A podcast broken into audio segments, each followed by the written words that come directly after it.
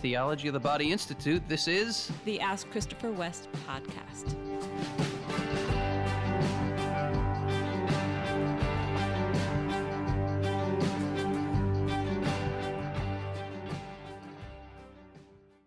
Hi, podcast listeners. Welcome to another episode. Wherever you're tuning in from, we're so happy to be with you for this next, I don't know, 40 minutes or so. That's how we kind of roll around here. That's right. We'll see. By the time you are listening, it will have a time That's on it. right. But as we're recording We it, we just know. don't know. So that's part of the adventure. We're jumping in. Speaking of adventure, my husband is an adventurer. I am kind of a homebody. The complementary difference. Christopher also just loves to get out in nature. And I also love nature when the temperature's right. We went for a walk the other day. It was It was a cold day. icy, Yeah, it was. frigid.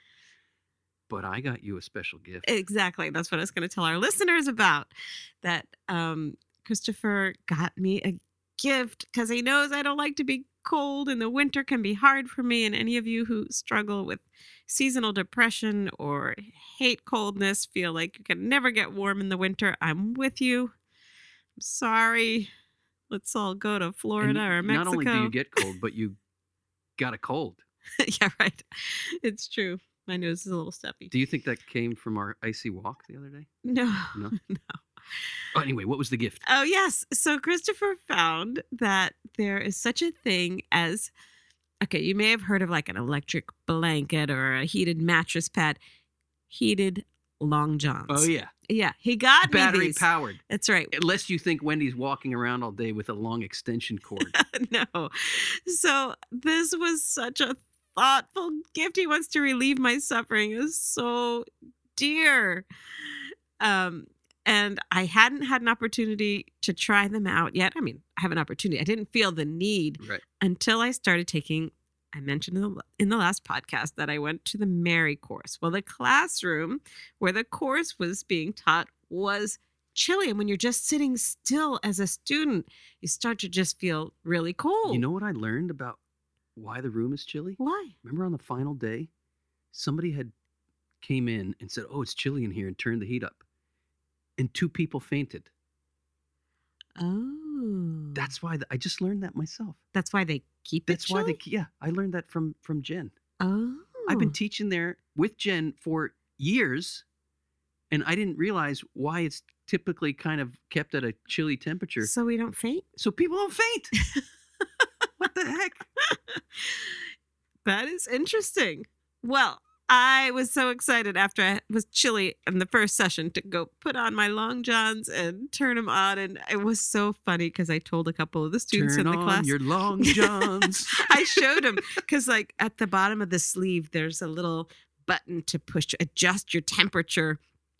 You know, it can be three different levels of heat. And I just showed it to a couple of my friends that were in the class. They laughed. They, I just looked like the bionic woman or something with my, like, it lights in different colors and everything. It's my little secret, but it was so cozy. So thank you, my love. You're welcome. Hey, I just had a fun idea. Yeah. I just sang a few notes. Turn on your long johns. If there's anybody out there who knows what song, what melody that song is from, it's different lyrics. I changed the lyrics. Anybody out there knows, do you know the song, Wendy? no. Okay, I'm not going to tell you because I don't want to give it away to our listeners. But if anybody out there knows what song, those three notes, are they three notes? Da da da da da. If you know what that melody goes to, send us the name of the song, and if you get it, the first person to get it right, I will send you a signed copy of our brand new book. Uh, it's Karol Wojtyła, who became Pope John Paul II, in case you didn't know that. He has a retreat that he gave to artists in 1962. We published it in English for the very first time. Uh, we got Vatican permission to do it. We have extended commentary in there from yours truly and some reflections from some other theologians and artists to unpack. The retreat is called God is Beauty, a retreat for artists. Uh, if you know the name of that song and you get it right, the first person to get it right, in fact, the first three people, I'm upping it. The first three people who writes to us through our our podcast normal channels to submit a question, send us the name of that song. First three people to get it right, I'm sending you a signed copy for free of that new book just because I feel like doing it. How about that?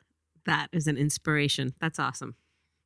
And what updates do you have for us about the TOB Yes, we have some. We're getting back on the road in February. We are going to be February 2nd, we're going to be in Rockledge, Florida, doing a Made for More event. And on February 3rd, we're going to be in Port St. Lucie, Florida, doing a Made for More event. Those are evening events. You do need to have a ticket to go. You can usually get them at the door unless they've been sold out. Uh, sometimes they do sell out, uh, but probably not in COVID times. They haven't been uh, as many people attending. But we're getting back there, back out on the road. If you know anybody who lives in that area or you live in that area, come check us out. And if you are a patron of the Theology of the Body Institute and you want to learn more about the Made for More event, we have a filmed Made for More event available exclusively to our patron community. So check out the benefits, all the benefits you get in being a patron of the TOB Institute. And on that note, do we have our first question, which is always from a patron? Because Yes. one of the benefits you get in being a patron is you're in a much smaller pool for questions. for questions. Here you go. so This better is- chance that we'll get to your question. This is a question from a patron named Grace. Hello, Grace.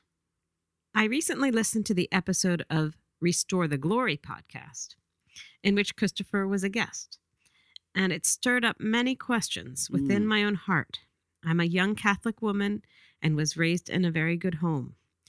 I thought I knew who I was and just whose I am, but some difficult trials over the past few years have made me doubt. It is easy for me to extend grace to other people in my life and to extend mercy to them knowing that the sin in their life comes from a place of being wounded. Mm, I can look at the addict and not condemn them, knowing that the addiction came from a wound of abuse or neglect. I see the prostitute and know she was sexually abused as a child. I see the affair and know the pain of being unloved by a spouse, and I do not blame them for their sin. I can say they are indeed loved by Christ. Their wounds and sin are closely intertwined, and so is His grace. It is not necessary for me to draw a line where the sin ends and where His grace begins.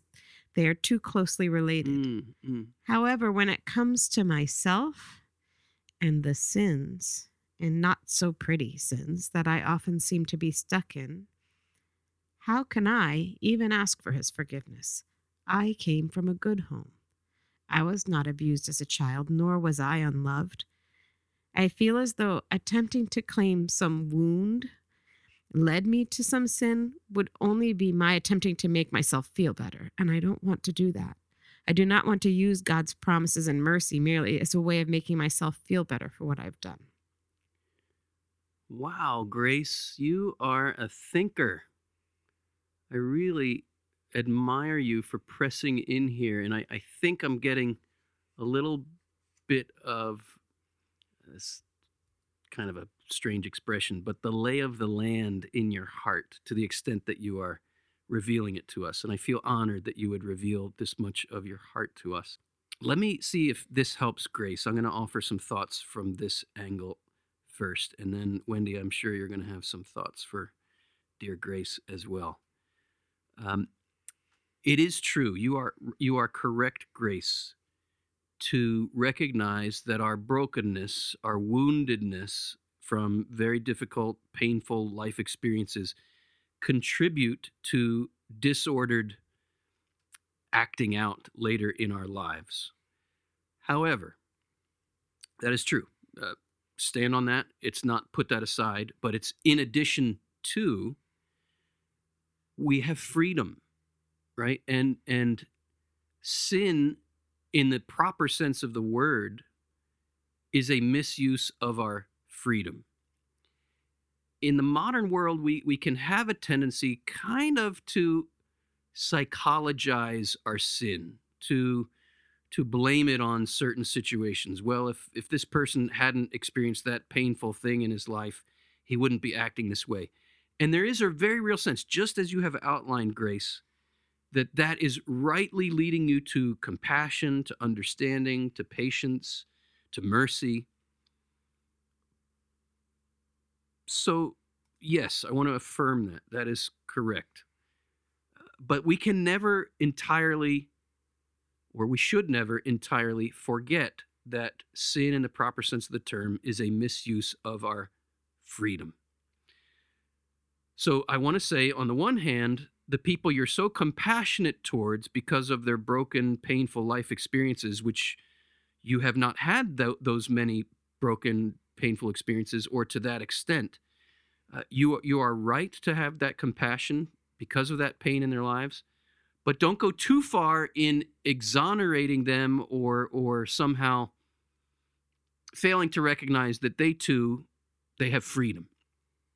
On the other hand, where you're looking at yourself, Grace, it seems that you're saying, I don't have all those wounded experiences, so I'm merely misusing my freedom. Uh, that's a possibility. Uh, that is a possibility. And guess what? Mercy is for you too. We don't have to have some psychological reason that helps us to kind of warm up to the idea of showing ourselves or someone else mercy uh, when we have misused our freedom. So that's certainly true. I want to hold that together with everything else I'm saying. But I also want to add this to the equation grace. And I, it seems to me, I could be mistaken, or maybe I'm mishearing you. It seems to me that having listened to that podcast, uh, Restore the Glory, I, I did a double episode with my dear friends Bob Schuchts and Jake Khym. And uh, we'll, we'll put a link in the show notes to their podcast. You, you should really just check them out. And if you want to hear the episodes that I was on, uh, we'll put a link to that. I think it was episode 42 and 43 that I did with them. Anyway, we'll, we'll link you to those in the show notes. Um, but I, it seemed to me, Grace, that you might have been having a little realization that maybe there are wounds in your life that maybe you hadn't thought were there. Uh, let me put it to you this way from all appearances, if someone from the outside were to look at my upbringing, my parents stayed together. Um, I was raised in a home where we went to Mass on a regular basis. We had a wide, extended, loving family uh, aunts, uncles, cousins, uh, grandparents, uh, both grandparents on both sides of my family, my mom's and my dad's parents stayed together uh, from from all appearances on the outside, I had a, a very very and and and it's not only the appearance on the outside. I had a very good upbringing. But I, I want to hold this out to you, Grace. Your parents, like my parents, are not perfect. And your heart, Grace, like my heart, Grace, is made for perfect love.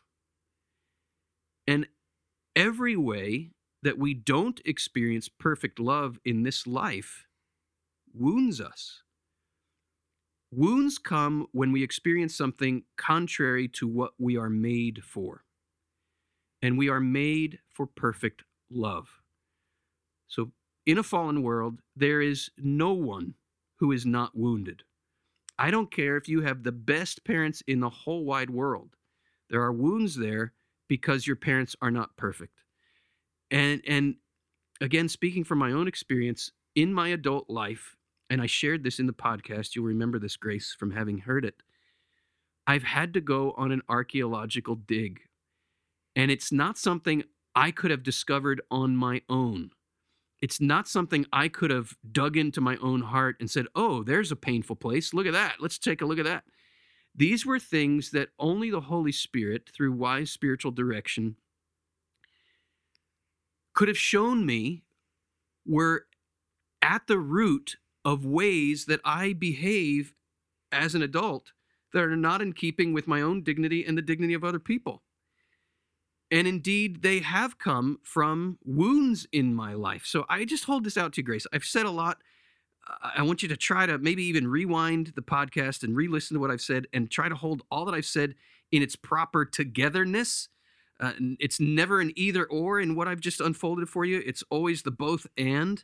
So I, I, I believe, relatively speaking to what other people go through, you, you had a beautiful, blessed childhood, but you didn't have a perfect childhood, and that means there are wounds there. And those wounds, uh, letting the Lord shine his light on those wounds, I do believe will be a bright light in helping you understand more clearly maybe some of these habits and patterns of sin in your life. There are roots to our brokenness. There are roots to our dysfunction. There are roots to our sinfulness. But even that, all that said, if in the end you recognize in yourself, wow, I've just really been using my freedom wrongly here, well, guess what? You're worthy of mercy too. Truly, you are worthy of mercy. Mercy is not granted only because there is a plausible or understandable explanation that kind of softens us up to the person and gives us compassion. Uh, Jesus knows very clearly whatever is going on, going on in your heart, Grace, when you sin. And he is ready and willing to show you mercy regardless of where that sin is coming from. And we need to learn how to show ourselves that same kind of mercy. Wendy, what are your thoughts? I'm so struck as you were by the insights that Grace shared that kind of to me are a sign of a reflective person who maybe maybe even has a heard judgmental things being said and and has a heart that's sensitive to that that kind of puts herself in the shoes of another and tries to imagine what the experience of that other is and and not to have that harshness toward others um yeah, that's and, a grace for grace yeah, that she has that it is. It's a it's a beautiful gift uh, of compassion. Um you know some of the people that you're having this compassion for probably don't even understand their own suffering as well as you have been able to understand it so i think of you grace as um almost as called to an intercession for healing. And I, I feel like maybe that calling on your heart is in some ways under attack right now. That um, that temptation that to believe that you cannot receive mercy seems to be what's going on. And I think if you said that, if you wrote that down or, you know, submitted it to, you know, anybody for scrutiny, of course you'd probably know yourself that doesn't make sense. But sometimes we feel things inside that don't make sense. And I, I can understand having that feeling of extra guilt. Well, why should I be forgiven? I'm I don't have the excuses that other people have and all of that that's going on. So I do think this is a, a time of just deeper closeness to the Lord that you've had a certain degree of insight that has been so um, helpful to you and other people in your life but there's a, another level that the lord is calling you to a deeper place in his heart that he wants you to find yourself where you can see yourself more clearly in the sight of his love his love for you that's mm-hmm. unconditional and grace i would just add to that if you hear an invitation from the Holy Spirit to do that archaeological dig in your own heart, be not afraid. Be not afraid.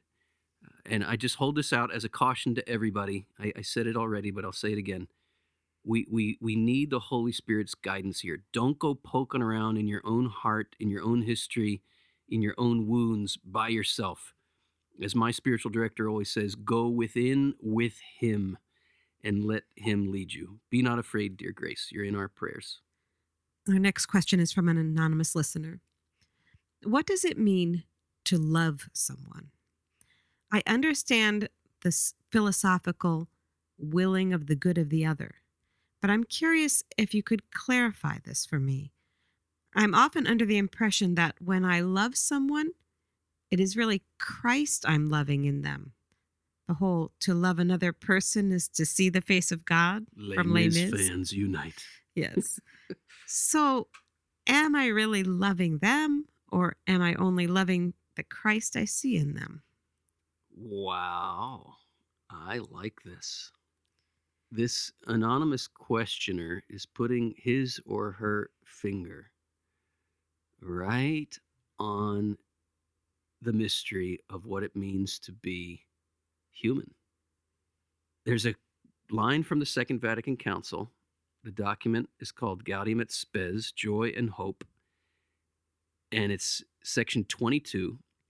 And I had a professor, my dear beloved professor and mentor, the late Monsignor Lorenzo Albacete, who said if the Pope Mobile, he was talking about John Paul II, if John Paul II's Pope Mobile had a vanity plate, it would be GS22, Gaudium et Spes 22, because John Paul II quoted from this almost in every official document. You'll find this quote from John Paul II, and it is this Jesus Christ, through the revelation of the mystery of the Father and his love, fully reveals man to himself and makes his supreme calling clear.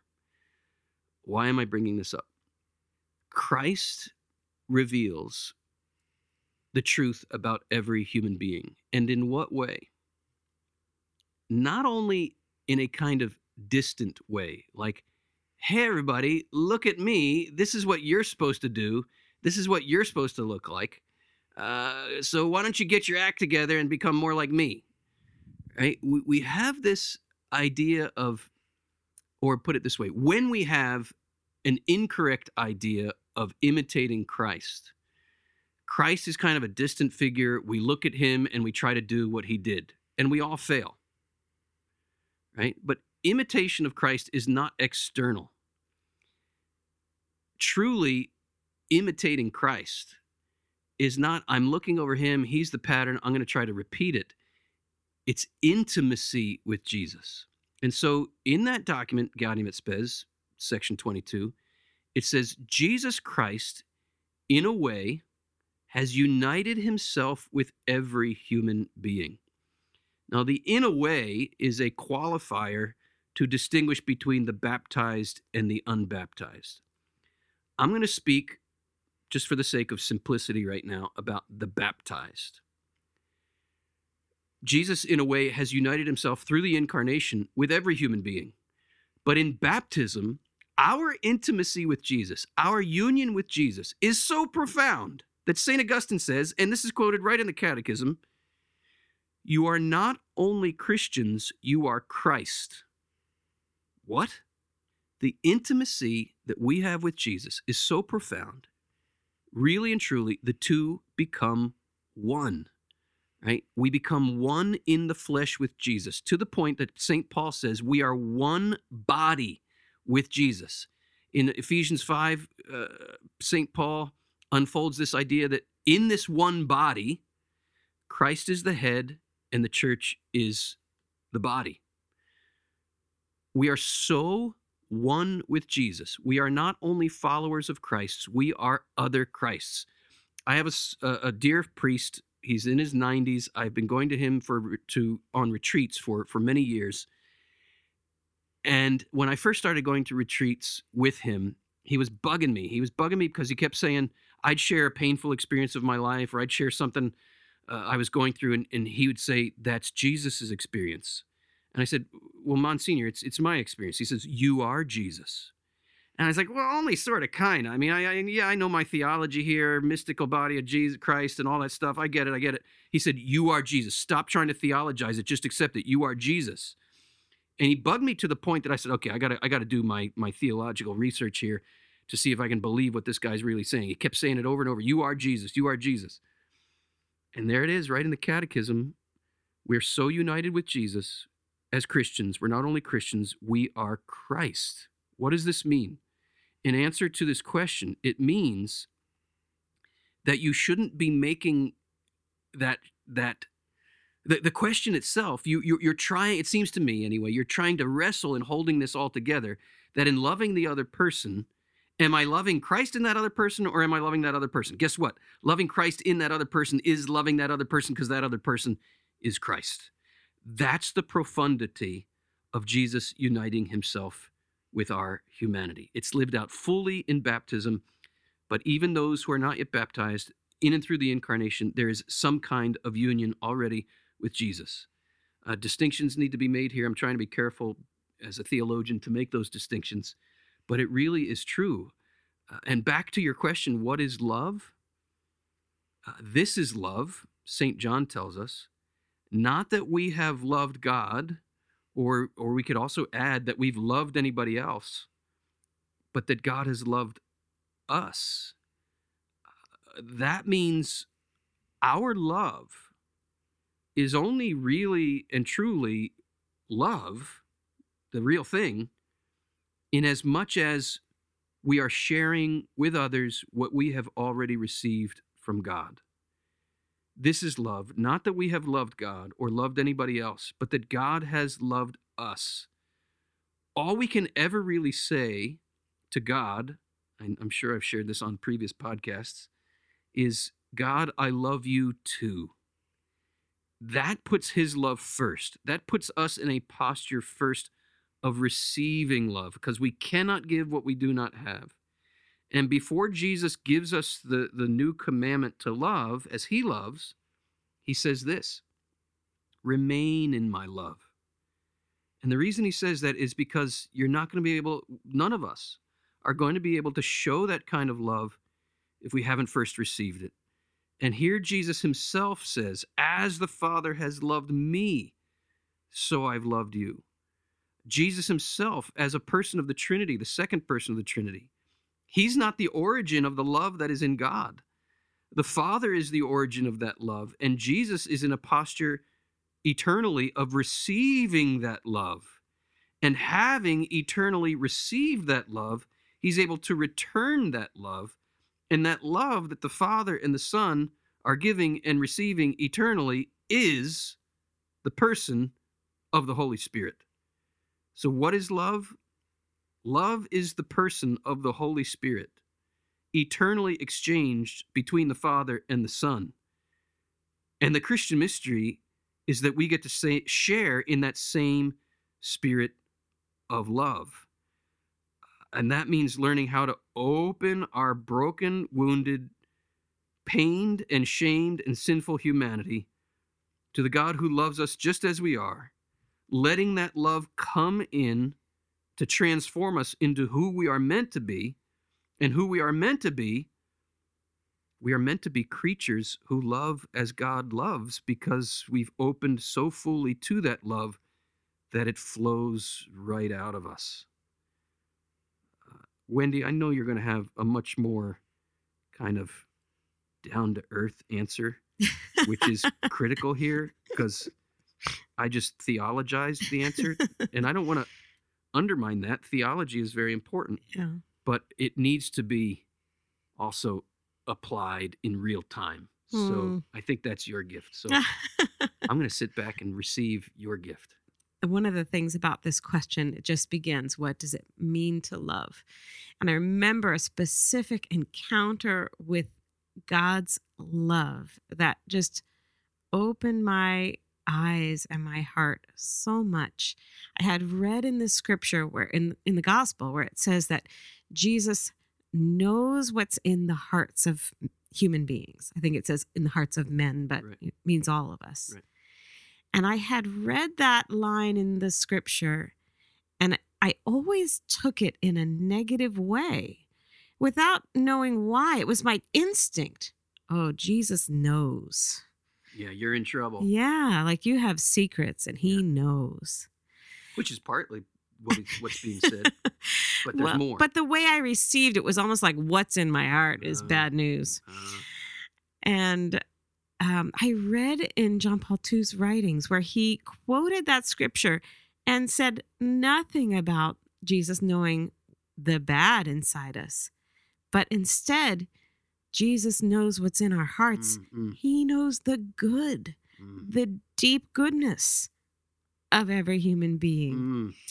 And I think that to love being, yes, there is the call to action, as you spoke of in your question, the willing the good of the other, but there's also that need to delight in Mm. goodness Mm. that is love.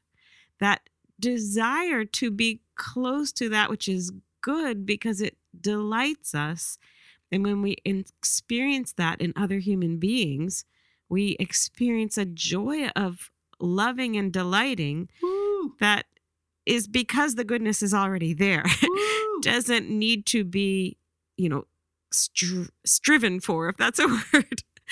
um, we don't have to strive for it. We have to recognize it and delight in it. So I think that's that's part of the seeing Christ, seeing the good he put there, he knows is there, but it's that person that he made and dwells in, all of that goodness and delighting in it is is love. Awesome. The call then to recognize when we you sometimes use the word appropriate, which meaning kind of saying, well, you may correct me in how I understand you saying this, but I take it as a sort of, um, I want this for myself because it pleases me and kind of holding on to it tightly or becoming in our inner attitude sort of without even realizing it. We start to be using the goodness of others for our own Yes. delight in a way that's no longer a something that unites us but almost kind of diminishes the other and Yes. for our own sake or Yes. something Yes. so these are really subtle realities but that sense of being called by the love we receive from the father to continually honor the other as gift and we receive whatever we are given to delight in but we also desire the good of the other for his or her own sake just as god does for us. That's beautiful and profound and not always easy. We we have to be continually called to repentance in this area of failing to love. None of us should think of ourselves as perfect at loving.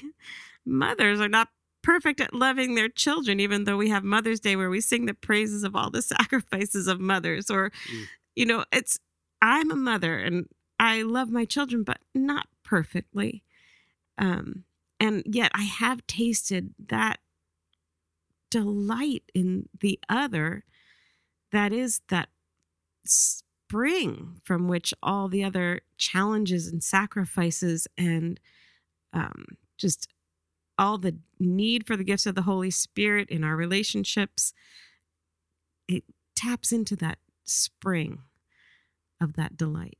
You're tapping into my spring, Wendy. I, I'm just, I can attest as the man who is blessed to be your husband that that's the way you love. You you see the good in others and you are delighted by it. And you have helped me to see the good in me that I didn't I have often doubted is even there. Uh, we we live in a world where the basic message is you are only lovable if if you fit into this category or if you can accomplish this or if you look this way or if you can arouse the the lust of other people i mean fill in the blank we get this message constantly you are lovable if and the underlying message there really is you're not lovable. And we can we can take that on that message gets in there. And i would say in 26 years of being married to you that the life lesson is realizing that lie.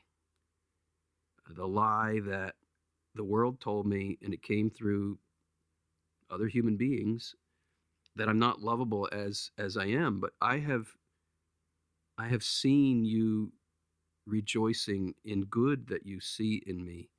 And oftentimes that good has been buried. Uh, here's an image from Pope Francis. He says, The goodness is oftentimes buried like an ember under the ash Mm. that's still in there, but it's buried. And I remember years ago when you and I were going through some really tough stuff, and you said to me, that you knew this was coming when we were engaged. Like you saw these patterns in me already when we were engaged, and you knew you were in for a rough ride in Mm. some respects, being my wife. And I said to you, if you knew this, why did you still marry me? And you said, because I also saw the good.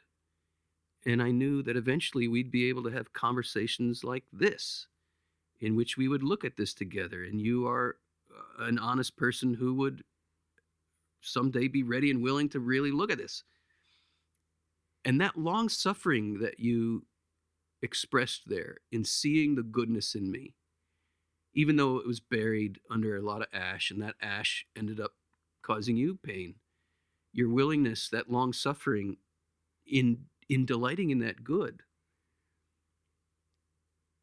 That really is the way God loves. That really is love. That really is what it means to love. It is the ability to see in others their goodness, even when it's buried, and to take delight in it, and even to call it out, uh, to pray it out, to, to be standing before God, interceding for that person so that that person's goodness will shine. It really is a sharing in God's looking at what he made and said, Behold, it is very good. That's God taking delight in his creature. And that's Jesus, that scripture that you started with. He knows what is in the heart of man. Even what is twisted up, well, guess what? Our sin is something that is good that got twisted up. And Jesus is able to see, even where we're twisted up, he's able to see the good thing that got twisted up. That's love. That's the, the ability to love. And I know you've done that for me. And I am I am eternally grateful. Mm. Truly, like literally, for eternity, I will be sharing with you, Wendy, my gratitude. Mm. Thank you. Thank you. That's awesome. That's what we're called to. It is. You've taught me. I'm a blessed man. Here's another question from an anonymous listener What is the difference between lust and admiration? I'm often inclined to let my eyes linger at beautiful smiles. I feel excited by their joy, and it's hard to take my eyes away. Hmm. What is that? That's beautiful. That's what that is. I think Wendy, something you said in the previous answer is is pertinent here, where you were talking about not appropriating the other in a selfish way. But I don't sense that in what this person is saying Me at neither. all. Um, a, a lustful thing would be an appropriation of the other's beauty in which you're delighting towards a self gratifying end, right? This titillates me, therefore I'm going to appropriate that other person's beauty for myself. I don't sense that, sense that that's what's going on here at all. When you are delighting in another person's smile and wanting to linger there. Now, of course, there's a social propriety where you don't want to just be staring right at somebody's face for an extended time. That could get awkward and socially weird. But to recognize in another person's smile the revelation of the beauty of that person, it's very natural to want to linger there and appreciate it more. Uh, so I just say, keep your heart in the light and rejoice, and uh, don't go in the social awkward direction, but but take that as a little taste, even here and now, of what awaits us on the other side in the communion of the saints. In the communion of the saints, we will forever rejoice in the unique, unrepeatable beauty of the other forever. Can't wait. And you know what else I can't wait for? Or, or as part of this, what I can't wait for? Is that I'm going to be delighting in the smile on this questioner's face So true. from the delight that that person, that questioner is taking in the smiles of others. And then others are going to be taking delight in my smile that I'm getting from this person's smile who's smiling because he's looking at somebody else's smile. And this will go on infinitely. Can't wait. Oh, that's a happy thought. Yeah. Yeah. They call it the blessed vision. Yeah. and let us remember the blessed vision includes, it's not just this one on one vision of God. We do have our own unique and unrepeatable relationship with God forever and ever, but it extends to the whole communion of saints. Everyone will have a unique, unrepeatable relationship with everyone else forever. Astounding. Can't wait. And I can't wait. I can't wait, Wendy, in light of what I was sharing earlier about how I've known the way you love me. I can't wait for other people to know the way you love. Uh, that's going to be one of the great joys of heaven for me is is seeing other people rejoice in being loved by you. Hmm. That'll be really special to me. Thanks, love. Uh huh. What do you want to share about this smiling question? Anything? I love this sentence. I feel excited by their joy, and it is hard to take my eyes Yeah. away. That's so beautiful. There's something sort of childlike about it that become like little children is in my heart in the sense of eh, just acknowledging and taking the time to notice the great blessing of the smile of another human being because how you know how often are we preoccupied with worries or self-consciousness or um you know inferiority complexes? You know that we resent somebody's beautiful smile thinking oh but i'm not that beautiful. All those distracting thoughts that keep us receive from receiving the gift uh, of just the joy of a smile. Now thank you for sharing that question and i feel just just as inclined as you are christopher to say there's there's nothing to be concerned about that even that desire to um you know linger on that gift is there's nothing you know negative about that to be concerned about Yeah, trust your heart there. Yeah. You're in holy sacred territory there. Speaking of smiles, if this episode made you smile or gave you a particular insight, I know you know somebody who needs that smile or insight as well. Think of somebody right now who needs to hear this episode and click that share button and help us to reach an ever wider audience with this podcast. We love doing this podcast.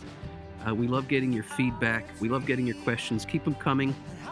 Till next time, again, in the words of John Paul II, you are indispensable. You are irreplaceable. You are unrepeatable. become what you are